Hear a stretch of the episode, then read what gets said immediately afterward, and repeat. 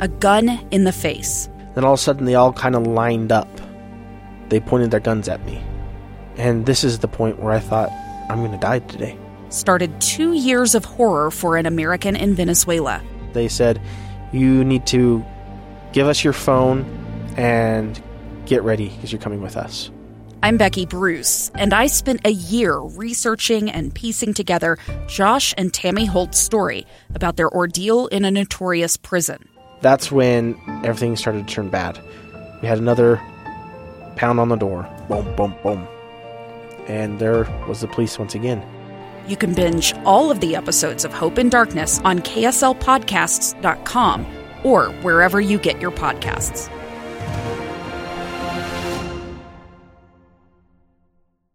Inside Sources. Inside Sources. Inside Sources. Where KSL offers Utah deeper insights on the news. Host Boyd Matheson divides rage from reason and elevates the conversation on issues crucial to our community. On KSL News Radio 102.7 FM and 1160 AM.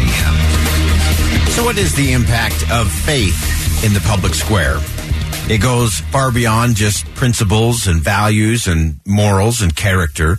Uh, it has real impact on individual lives of the believing and non-believing alike. Elder Ronald A. Rasband of the Quorum of the Twelve Apostles of the Church of Jesus Christ of Latter-day Saints gave a powerful address over the weekend at the church's general conference defending religious freedom.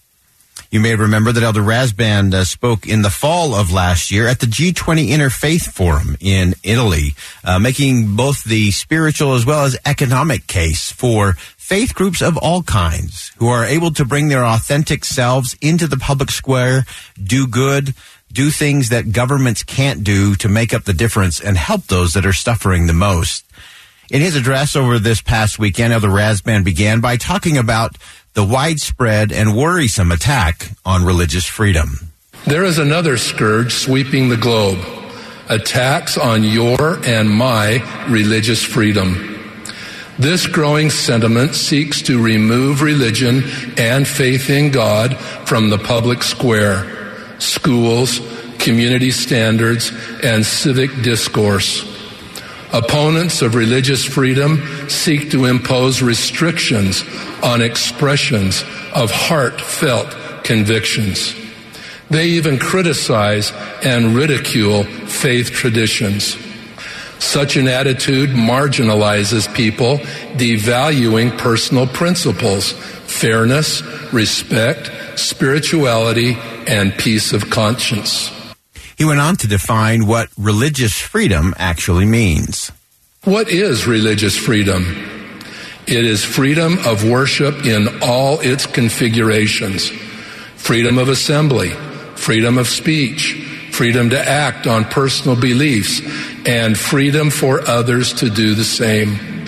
Religious freedom allows each of us to decide for ourselves what we believe, how we live, act, according to our faith and what God expects of us. Those religious freedoms, those first freedoms, are important for all the other freedoms, uh, whether that's here in the United States of America or anywhere around the globe. Elder Rasband then went on to discuss four ways that society and individuals benefit from religious freedom. Here's the first. First, religious freedom honors the first and second great commandments, placing God at the center of our lives.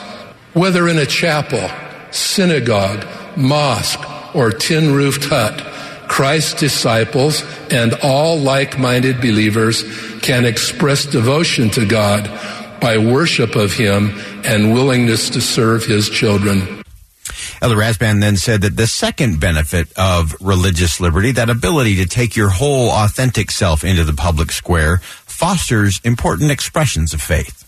Second, religious freedom fosters expressions of belief, hope, and peace.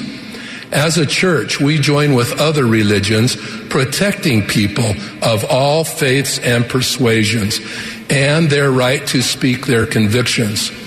This does not mean we accept their beliefs, nor they ours, but we have more in common than we have with those who desire to silence us. The third benefit that Elder Rasband discussed over the weekend relating to religious liber- liberty, to me is one of the most important as it impacts everyone around the world, and that is that religious liberty inspires service and humanitarian work around the world. Uh, Elder Rasband also highlighted this in a powerful opinion piece in thehill.com uh, late last year. Uh, so again, he said that it's the humanitarian work that is inspired from religious liberty that impacts us all. Third, religion inspires people to help others. When religion is given the space and freedom to flourish, believers perform simple and sometimes heroic acts of service.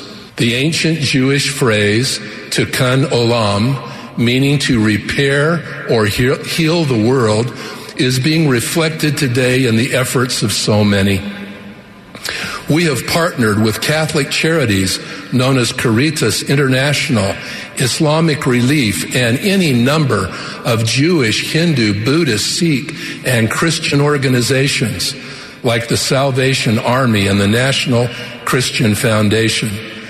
Together we serve millions in need, most recently by aiding refugees of war with tents, sleeping bags, and food supplies and providing vaccinations, including polio and COVID. The list of what is being done is long, but so are the needs.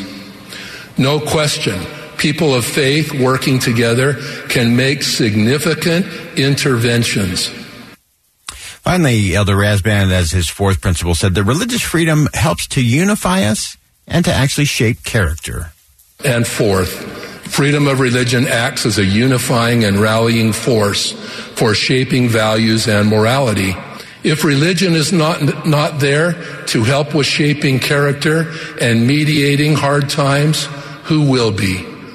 Who will teach honesty, gratitude, forgiveness, and patience?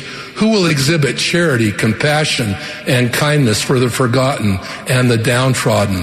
Who will embrace those who are different yet deserving as are all of God's children, who will open their arms to those in need and seek no recompense, who will reverence peace and obedience to laws greater than the trends of the day. Who will do that? Uh, it is those that are able to take their whole authentic self into the public square.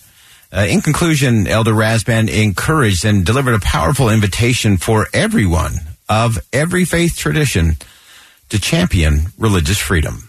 I invite you to champion the cause of religious freedom.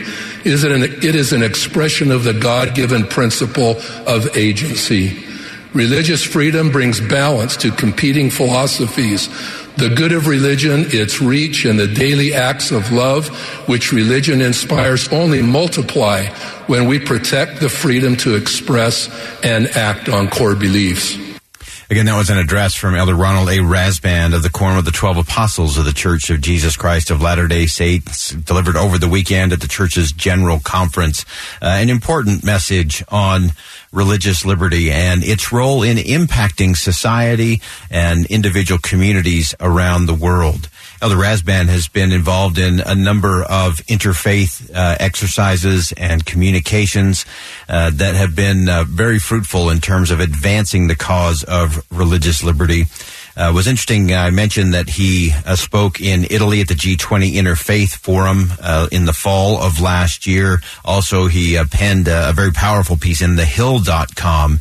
Uh, in that piece, he said, when religion is given the freedom to flourish, believers everywhere perform simple, sometimes heroic acts of service. The answer to what ails economies and societies is not to be found in bigger government or bigger business, but in bigger citizens and communities, especially communities in which all faiths can flourish and contribute. And I think that is so true that uh, it is that social capital, that civil society based on those who are able to take their whole selves into the public square. As Elder Rasband described it, they do simple and sometimes heroic work uh, that makes a difference for so many. Uh, religious liberty should be important to everyone, whether you are a person of faith or a person of no faith. The impact of religious freedom matters to everyone. We're going to step aside for a quick commercial break. When we come back, we'll go into one of those areas where there is trouble and struggle. Uh, Rick Novak is going to join us to talk about what's happening. He's going to report to us live from France on what's happening in Ukraine. Stay with us on KSL News Radio.